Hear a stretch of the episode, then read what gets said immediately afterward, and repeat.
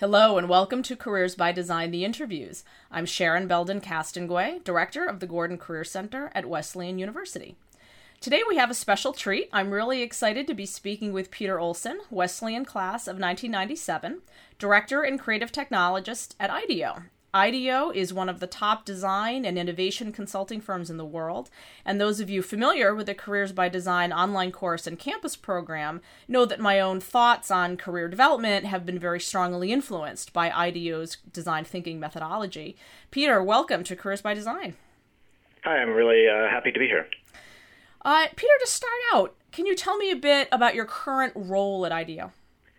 Sure. Uh, my title is director and creative technologist, and um, like a lot of things at IDEO, that involves sort of an evolving uh, definition at, over time. But basically, I, I kind of think of design with a technology lens and technology with a design lens, and really kind of use technology as a design medium to solve, you know, all kinds of problems. So that could be anything from making an organization more creative and more collaborative to launching a digital product or using technology as like a tool to unlock uh, an insight or a solution or something for a client. Um, so you know, it, it's it's a fairly broad role, and it often involves um, you know really finding how technology might fit in a or even sometimes when technology is not the right way to go um, uh, for a given client challenge or a systemic challenge we're trying to tackle.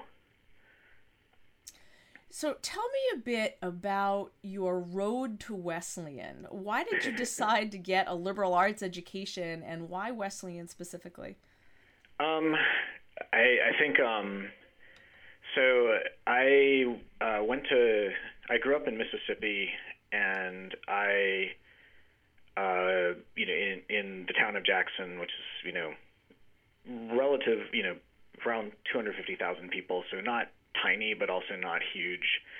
Um, and you know, a, a lot of the a lot of my friends and and people in, you know, I was in high school with those of those of whom were looking to go to college were really looking inside Mississippi or inside the South, and I really didn't want to stay there. I also, you know, in terms of um, liberal arts versus other types of educational, you know, paradigms, I knew I really didn't know exactly what I wanted to do. Um, although I knew, and I knew that I needed kind of the ability to explore.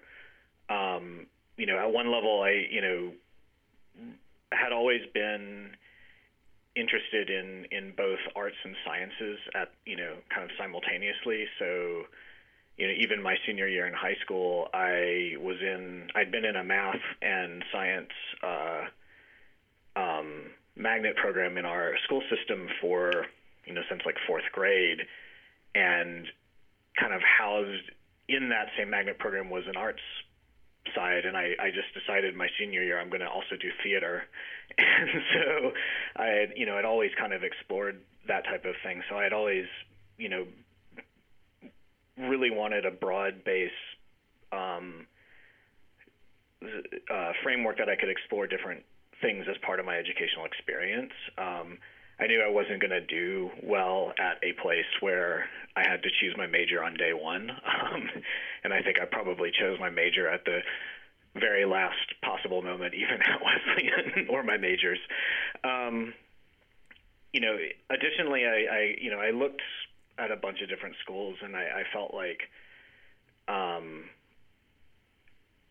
you know, I wanted to go to some place that was maybe a little smaller where I could maybe have more impact or, or have the ability to participate more in in different things that that you know maybe a larger school might preclude. Um, and I, you know, one thing that the thing that really sold me on Wesleyan, aside from you know just you know I think on my second campus visit, you know where I stayed overnight, um, every other place that I stayed or every place I visited, I really felt you know the the the student host or the guides were just kind of constantly trying to sell and my host at Wesleyan um uh he didn't denigrate the school exactly but he was really upfront about here's what I think the challenges are, and here's what I think Wesleyan does really well, and you know, kind of was not giving me any BS at the time. So right. I appreciated that. You know, the students were really, you know, kind of smart and clever and analytic and you know able to express themselves very forthrightly about the school um, and I pre- honestly just appreciated that rather than like everything is perfect and everything is right. Uh, everything is is is 100% wonderful. Right? Whereas you know they were able to say, you know, here's where we excel. Here's where you need to lean in. Here's where you can have impact in the school. Um, so it was a lot of things. I think you know you know, at the end of the day, though, it was really like the ability and the kind of structure that allowed you to explore and, you know, go wide and then kind of, you know, go deep when you needed to. Um, and I, I've found that, you know, that's been useful throughout my life and my career. And I think in the case of in and it, you know going to a place where uh, uh, that supported that was really really what I needed. What kinds of things were you involved with on campus? Um, probably too much for my own time management. Um, That's very I, Wesleyan right there. Yeah, exactly. Well, yeah, I mean, it's sort of I, I've always kind of I, I, at, when I was a student, I, I often got myself kind of overcommitted, and that's a habit I haven't been able to get myself out of, um, even to this day. Um, although uh, having having two two year olds running around my house right now is, has managed to, to focus me a little bit more. Right. But um, uh, I, um, you know, I, I did a lot of things. I, I I tended to take a pretty health, health uh, pretty heavy course load. I was, um, you know, over and above kind of what was required on a, in a given semester, partially because I was a double major and and non overlapping majors so I, I did uh, studio arts and neuroscience, um, which, if you speak to a non-Wesleyan person, sounds crazy, and if you speak to Wesleyan person, you get kind of a oh yeah, kind of a shrug, and then they tell you that they were an econ, an English major, an econ, or uh, or or and dance major, and then you know move on to whatever else you're talking about. So. um, but I also I you know my senior year like for example I I helped uh, some helped found a magazine that that ran for a few years even after we were gone. Um, we I was on the rowing team for four years and I was a spectacularly mediocre rower, but it was something that I found really uh, fulfilling and very very difficult um, at the same time. So probably why it was fulfilling.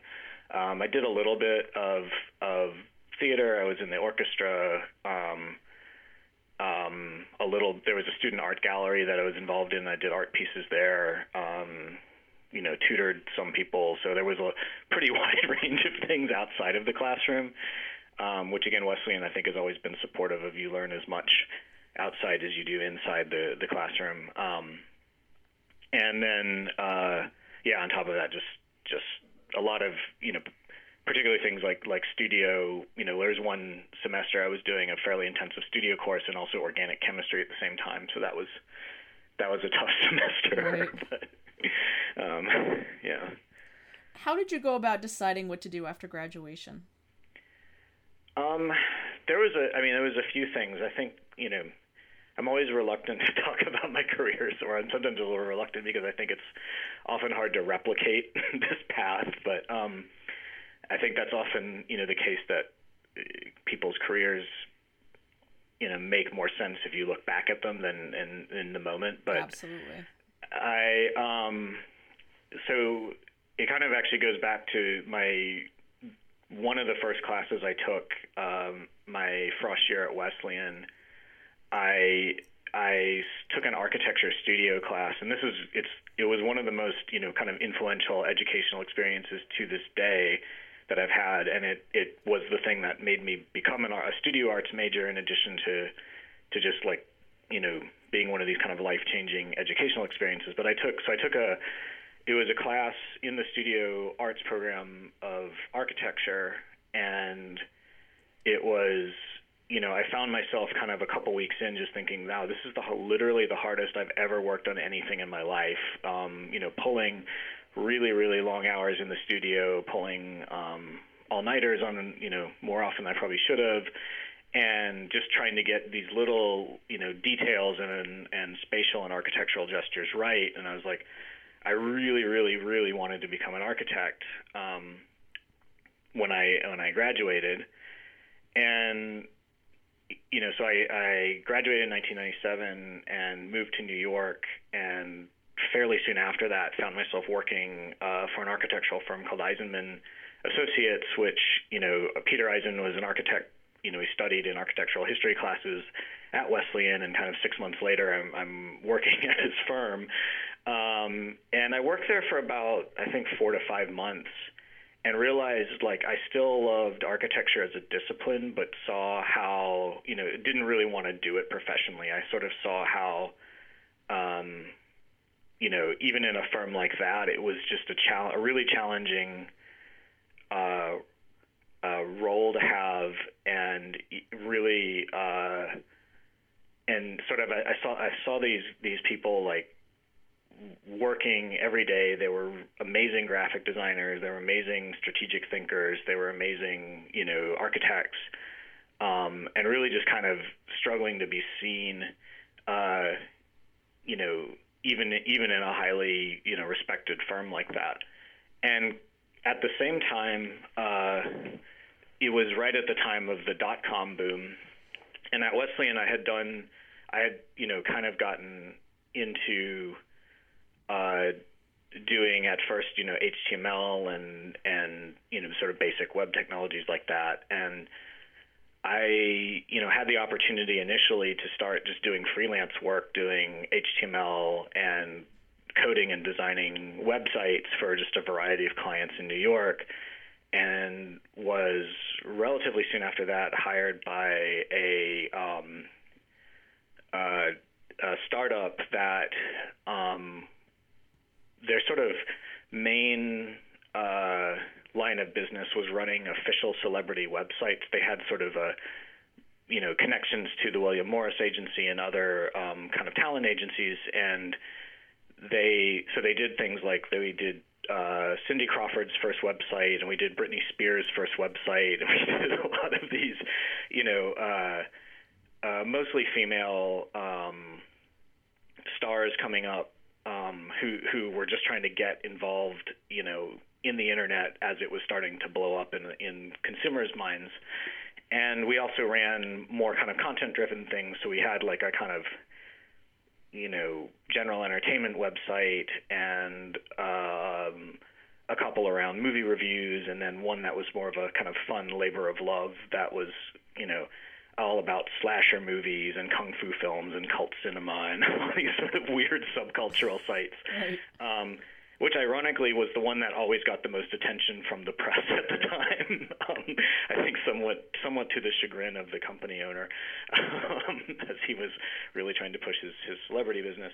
Um, but um, and I think that's actually you know one thing we learned, and I think has been uh, is true of a lot of you know web and digital properties now that authenticity is is a really important uh, tool for growing an audience. So the you know the one that was like the least likely to be successful became one of the more successful stables in the pro in the in the in or one of one of the more successful properties in the stable um, from there. So. Uh, you know, and I was there for about a year, and then joined another startup that was essentially a, a company that built, you know, communities for teens, or or a large uh, sort of teen focused community uh, and one of the first big community sites for uh, the that population on the internet. And we you know grew very rapidly for the time you know and it, it was the type of thing where we features that we did there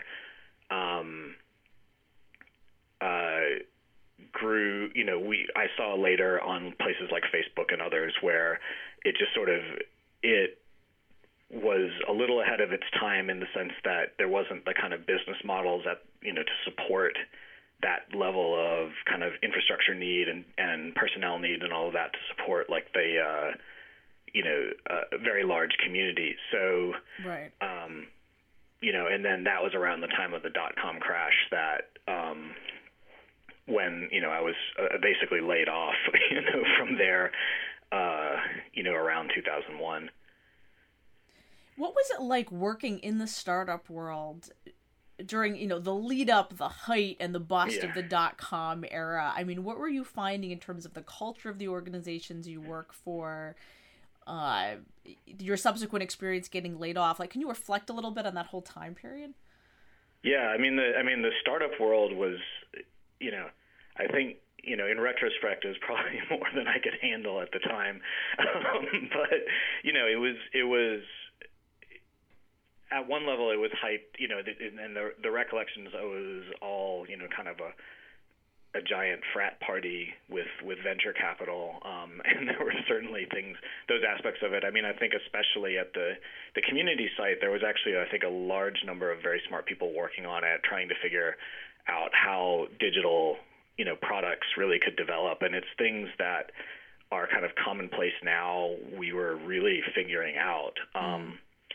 and it was you know, as the the system began to crash, you know, as I remember actually pretty specifically, like one of the big kind of triggers of it was the antitrust uh, settlement against Microsoft that caused Microsoft stock to crash, and then a lot of these other um, tech companies that were buoyed, you know, really by stock market expectations started to slowly fall off, and um, you would hear things like I was watching my you know company's am," and you just see all these people slowly sign off you know over the course of a few hours.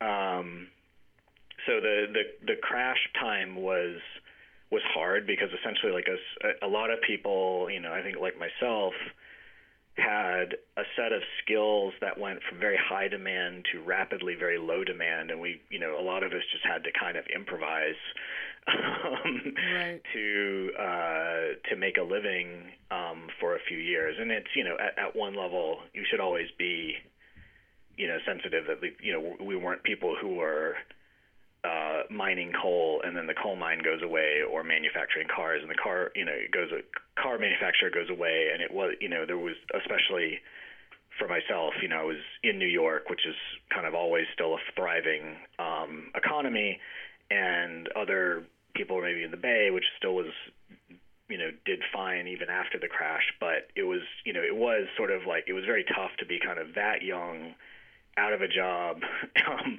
with a skill set that just people were saying you don't need. Um, so I, so I went back to freelancing basically.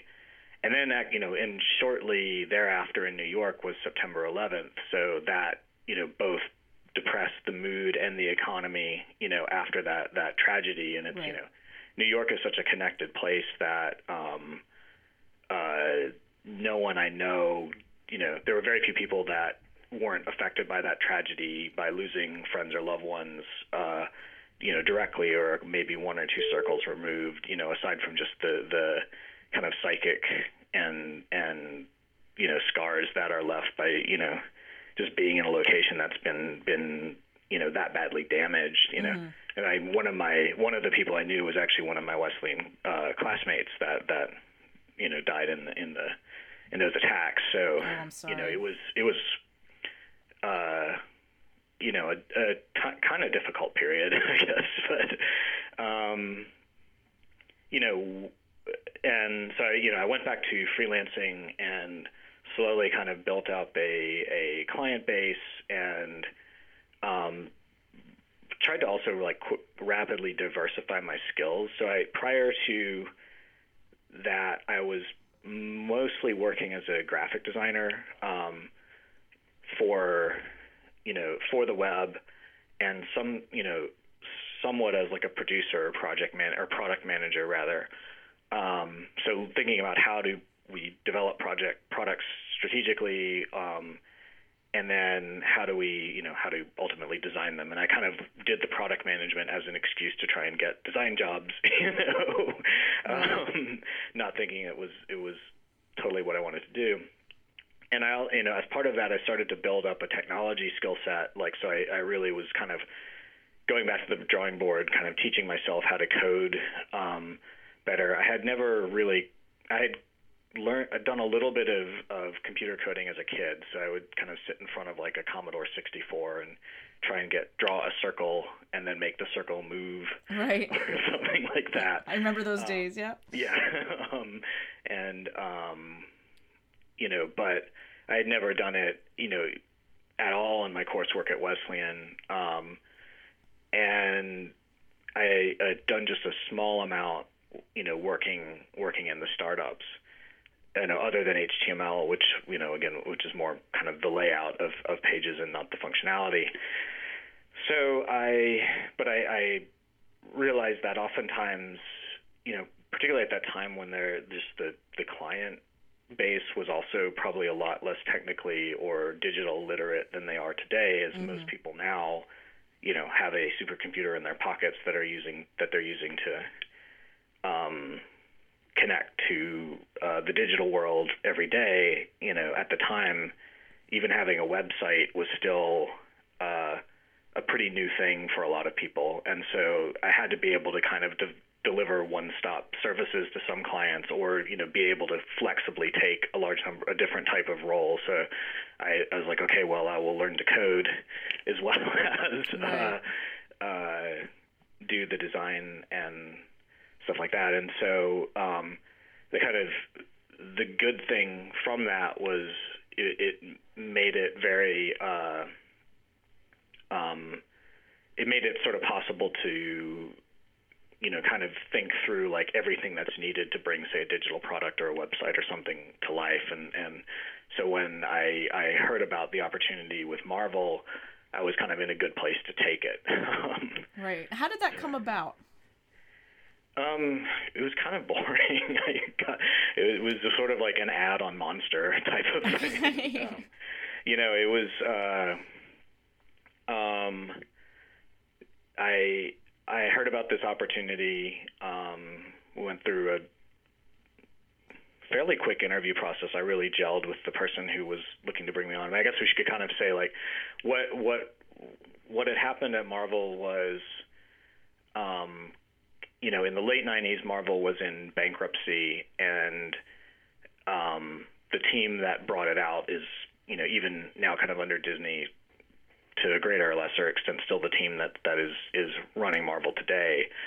Um, and when the dot com bust happened, you know, generally Marvel really kind of divested itself of its digital properties. It just sort of was like it was not a priority in their kind of post bankruptcy period. So they had really just there was a website that was marvel.com. It existed, um, and but it was really minimally maintained. It wasn't really thought of as a product. They would sort of update the comic calendar every once in a while and would post things like their SEC uh, regulatory investor relations posts, and that was kind of the, the sum of the content uh, when they brought me on. And the the the people that that you know in their technology and publishing groups were sort of realizing was that with as their movie properties um, were starting to develop, and these were this is before even Marvel Studios existed, but things like the Spider-Man and X-Men properties run by you know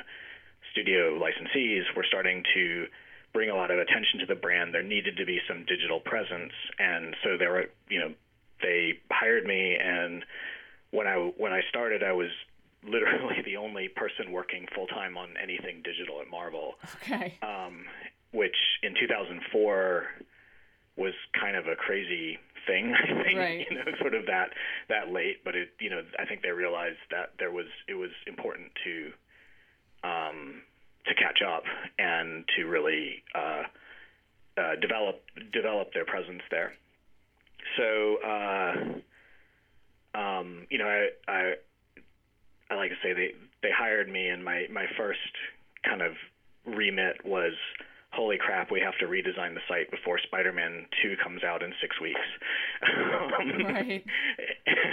which is a lot to ask of one person, but um, so but that's basically what we did. Like I, um, we we really pared down what was there. We did some really quick processes of redesign, and then were able to get it out in you know prior to the movie launch and then um, kind of just started to make the case that this was something that was really important long term for the company uh, through various different ways, and you know really pushed to have them invest in it.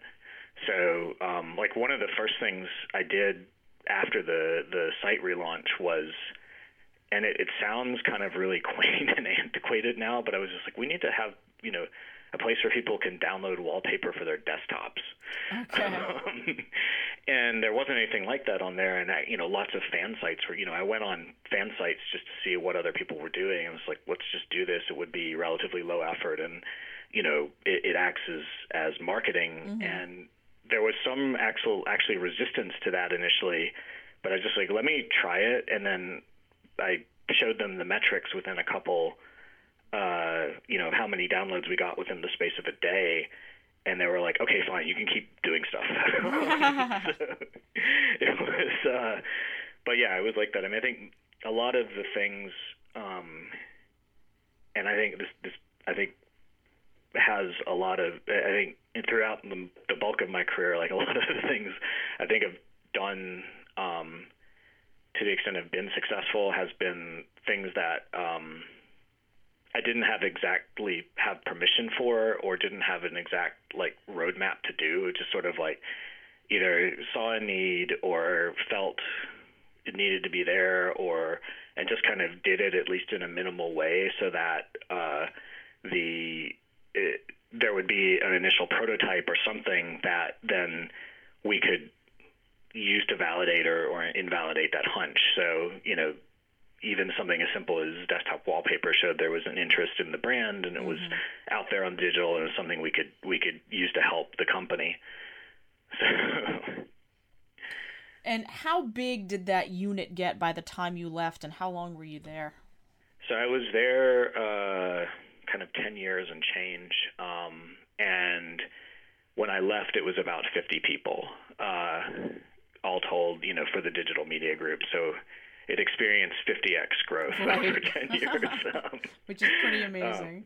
yeah, and and you know my role definitely changed in different ways uh, while I was there, and I definitely moved more towards kind of the technology side uh, over time, um, and then kind of. I, I sort of I like to d- divide it up into kind of three rough periods. There's sort of the I call them the the holy crap period, the oh crap period, and the well crap period. like, holy crap was just like, holy crap, I'm working for Marvel. You know, I'm working with this amazing brand, and holy crap, we have a lot to do to get this this brand, you know, really even up to speed digitally. And I think that period ended um, in 2007 when we launched uh, the first kind of digital comics product for. Uh, Marvel, and really kind of the first one by a publisher for the comic book industry. And there there were other ones.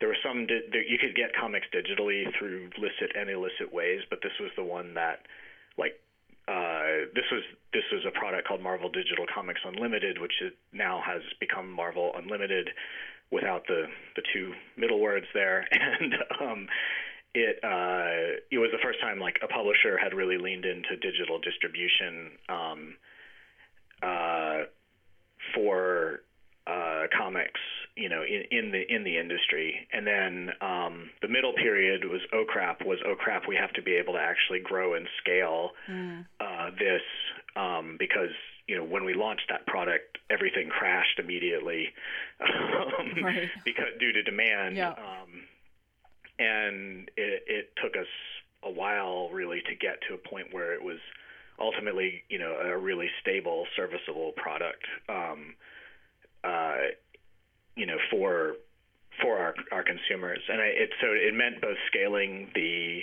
technical capacity we had as well as scaling the organization and creating, you know, really helping design and or build an organization that could grow to produce content, could handle community, could handle service, you know, all of the other things that, you know, I might deal with now for a client, you know, which is sort of learning in the line of fire. So, you know, in a lot of cases, you know, my job at that point was really kind of jumping into code and figuring out how we can make it more flexible or sustainable or, um, uh, you know scalable, but also you know really thinking about like how do we grow the organization, how do we grow the product, how do we um, uh, ultimately sustain this so that it becomes more of a platform rather than just kind of a series of aggregated one-off products. I guess the third phase we call it well crap because I was sort of like, well crap, we've really got to uh, not just adjust, not just attack the problem, but the the larger organizational, uh, you know, approaches that we take to solve problems. So my role transitioned from more of a kind of product and technology role to one that was focused on looking at innovation more broadly, uh, and that that meant you know having uh, a certain remit to just try new things. Um, so you know some of the things that came out of that were like our API program and our open data portal, as well as the kind of more you know under the hood bits of that that uh, you know, were part and parcel to that. I also went, you know, a lot more kind of in a little more public facing way, like speaking and talking about how, you know, Marvel uh, used technology. Um, and also, you know, really just looking at driving innovation and technological technological change both at Marvel and in some selected ways with the larger Disney organization um, so like I worked on the Disney open source strategy and, and some internal groups around advanced technologies and, and innovation throughout the Disney family of companies because Marvel, you know, at that point had been acquired by Disney. Um, and, uh, you know, really ultimately I got, you know, interested in as much in developing products at, and, but also in changing, you know, innovation cultures within organizations at that point. So I was really looking to, I, my focus was really shifting on not just how do we produce one off products and platforms, but ultimately, like, how do we uh, attack, you know, organ- organizational innovation challenges. Um, and that's actually how I first heard about IDEO. I was, um, you know, doing coursework on you know innovation within organizations and this company called IDEO kept popping up.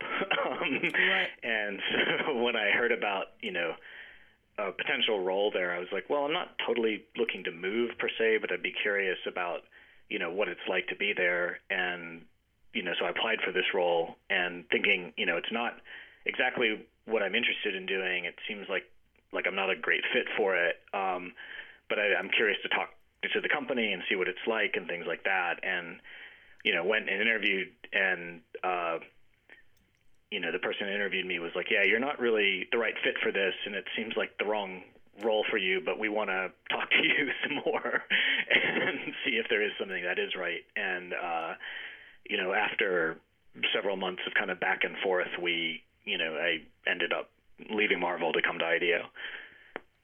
Now, IDEO uses a very specific, albeit very flexible, rubric to attack problems mm-hmm. that their clients face.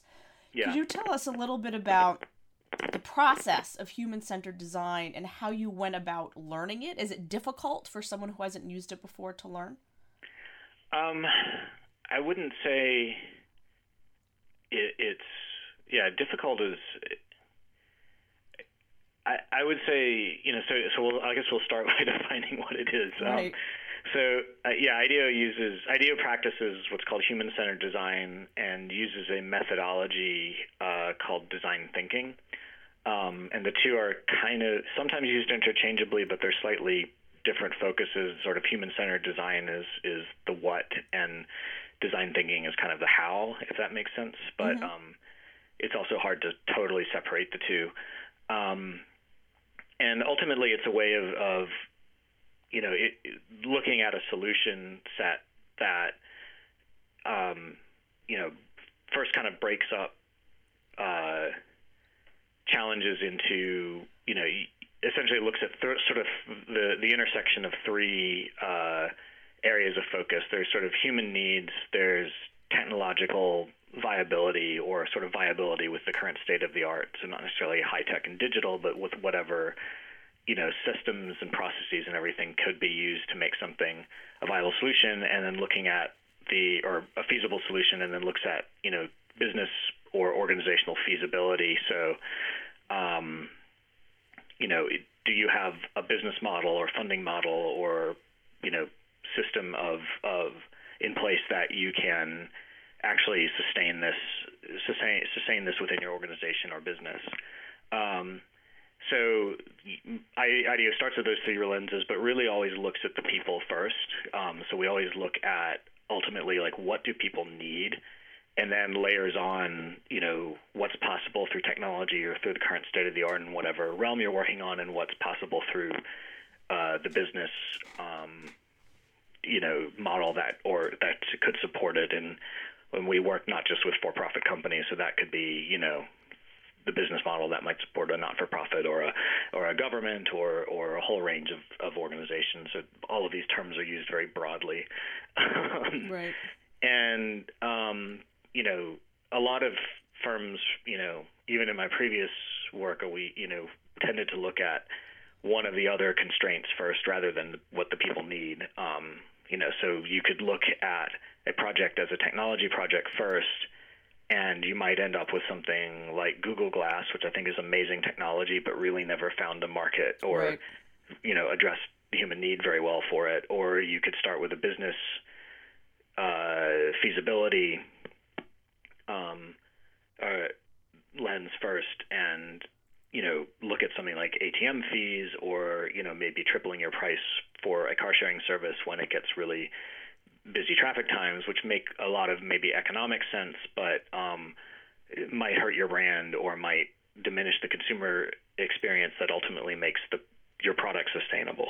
So we always tend to look first at like what do people need and want, and we do that primarily through you know direct observation in different ways. So keeping people in the context they might use a product, um, uh, or keeping people or, or, going to people's homes and going to people's places of businesses and shadowing them, or allowing free form discussions and avoiding kind of more traditional uh, techniques like a, a focus group or something like that.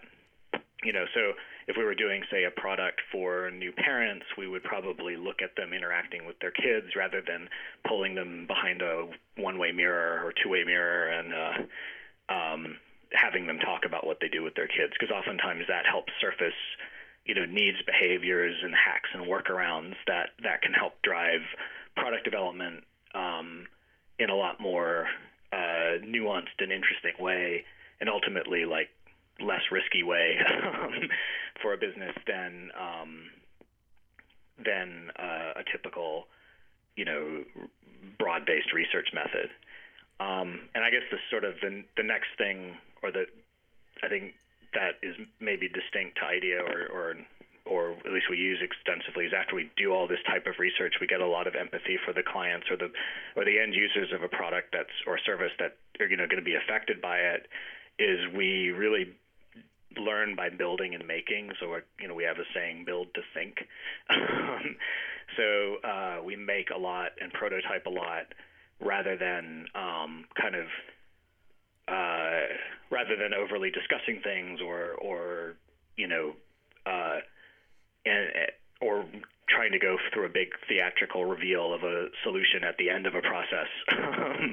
we tend to we tend to build a lot and and really work with clients rather than kind of design for them, if that makes sense. You know, right. we we try and bring you know stakeholders and end users into the same room and, and create solutions collectively rather than you know assume we have all the answers and and come up with something that probably that may not fit ultimately what what a user needs. Can you give us an example of a project you've worked on to help listeners kind of see it? Sure. Um, yeah, it's like I realize it's really abstract. Um, so, I mean, a, a, a good example, um, and it's sort of top of mind because there's this this product re- recently launched. Um, uh, we worked on a project dealing with uh, flood resiliency and flood insurance in New York. So, uh. New York is a coastal city, um, and uh, the number of people inside there's about 400,000 people you know at some level of flood risk in in New York um, which to give you know a sense of scale is actually larger than the entire population of New Orleans. Right. So, um, and there is both right now a physical risk and a pretty large economic risk uh, to the people in these these vulnerable areas. So um, the the changes in flood insurance policy are causing, you know, at least for some people, um, uh, flood insurance premiums, which are you know often mandated by mortgages and things like that, uh, to rise fairly rapidly. Mm-hmm. Um, as well as you know, and a lot of people just don't realize they're at risk. And so we were we were given the remit to work with um, uh, a non not for profit here, and also kind of a, through a larger group of stakeholders, and even including, you know, representatives from the local and state government, uh, other nonprofits, and and the federal government through FEMA, um, kind of to create a solution that would bring awareness to this, you know, challenge, and also allow people to uh, make hopefully economically rational decisions. At least get the information they can make can to to make economically rational decisions about their flood insurance rates. You know, so it's you know because it's both an individual challenge as well as it's something that could potentially over the next you know 10, 15 years really totally remake uh, entire neighborhoods in New York, some of which have been, you know, kind of stalwart, you know, middle class and lower middle class uh, neighborhoods, and you know, so the people that are potentially affected by this are also populations that may not be really resilient to it today. So it's a big challenge. it's a very complex systemic one, and um, you know, we started out by interviewing people and especially people who had been um, damaged by hurricane or superstorm Stan- Sandy in 2012, um, and I think 2012. Let's say 2012. Hopefully not missing that date, messing up that date. But um, we uh, um, and we found really early on that the people who had been uh, there was this big population of people who had been damaged in Sandy um, and who were really, really frustrated with the patchwork of services and the confusion and the misinformation that was going around with this. Right. We also realized early on that um, there was this whole population of people that didn't know that they were in danger and in, in, at economic or physical risk of flooding. Um, and it was really, really hard to contact those people um, because you know it's sort of let me tell you about a problem that you don't know you have, right? Right. So um, we had to actually go out into the world and create these these pop-ups um, in these neighborhoods to to even get people to pay attention to you know to the challenge and also to um, get people to uh, um, to you know help us co-design solutions.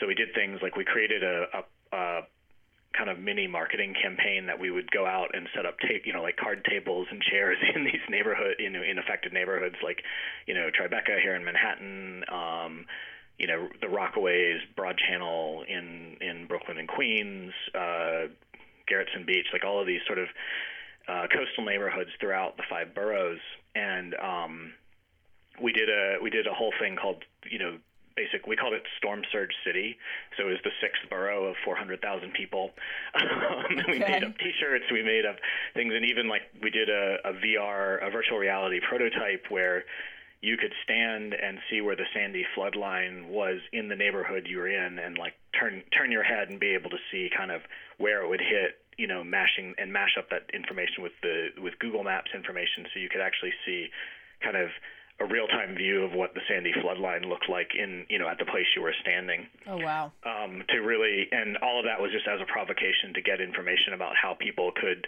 start to engage with that and you know uh, so all of this leads to you know a strategy around like how we should present information, how we should you know the type of tone we should take um, tone being a very strategic part of a communication like this because the, the temptation is to sort of be like fear based mm-hmm. and you know tell people they're doomed in one way or another and um, whereas we found that you know actually taking a more playful tone and using kind of clearly cited, you know, authoritative information was a lot more effective than trying to scare people into action.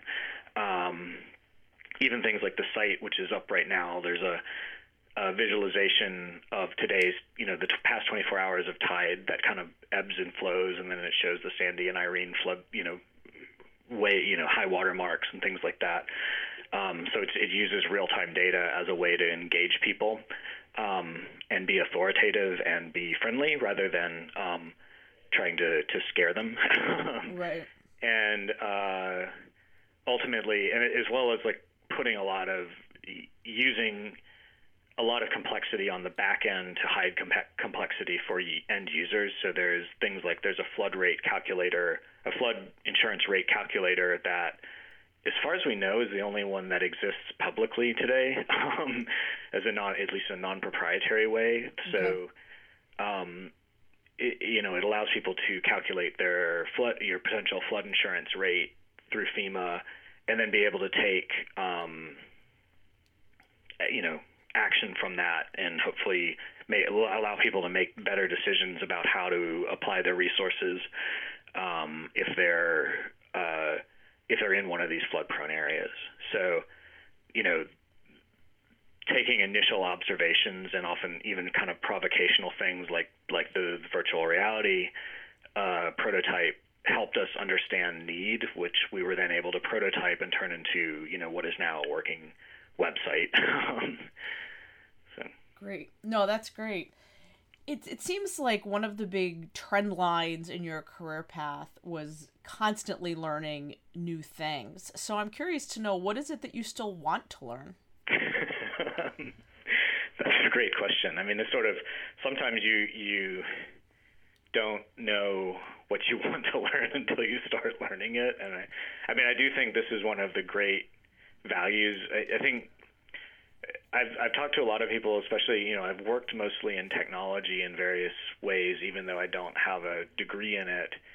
Um, and a lot of people, when we're hiring, when I've been hiring people or or working with groups to hire people, you know, I, I tend to bias for someone who l- knows how to think critically and knows how to learn rather than uh, you know, maybe comes from with a great computer science pedigree, um, although those are never necessarily bad to have. Mm-hmm. But I think like um, the ability to learn and the ability to kind of think through information critically are are really really important skills just for anyone to have, and I think a liberal arts education really prepares you for that. Mm-hmm.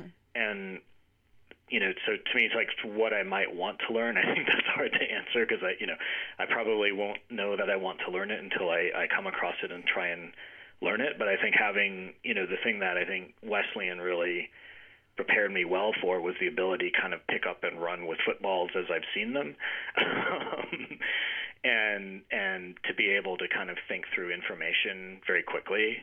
Because I think a lot of things that are ultimately, you know, kind of domain knowledge skills now, you know, computer programming, I think even things like, you know, accountancy and legal law and a lot of things like that that are are capable of being capable of being automated in the future. Um, and I don't think critical thinking can be. Right. so, you know, I think as as machine learning and things like those become more sophisticated, um, the thing that's going to be important to be like to have really good positions in the in the labor market in the next you know 20 to 30 years is is not going to be knowing a specific skill but knowing how to learn new skills and knowing how to think analytically and critically about things and also creatively well, that's a great endorsement for the liberal arts and a great endorsement for Wesleyan Peter Olson, class of 97, thank you so much for joining me today.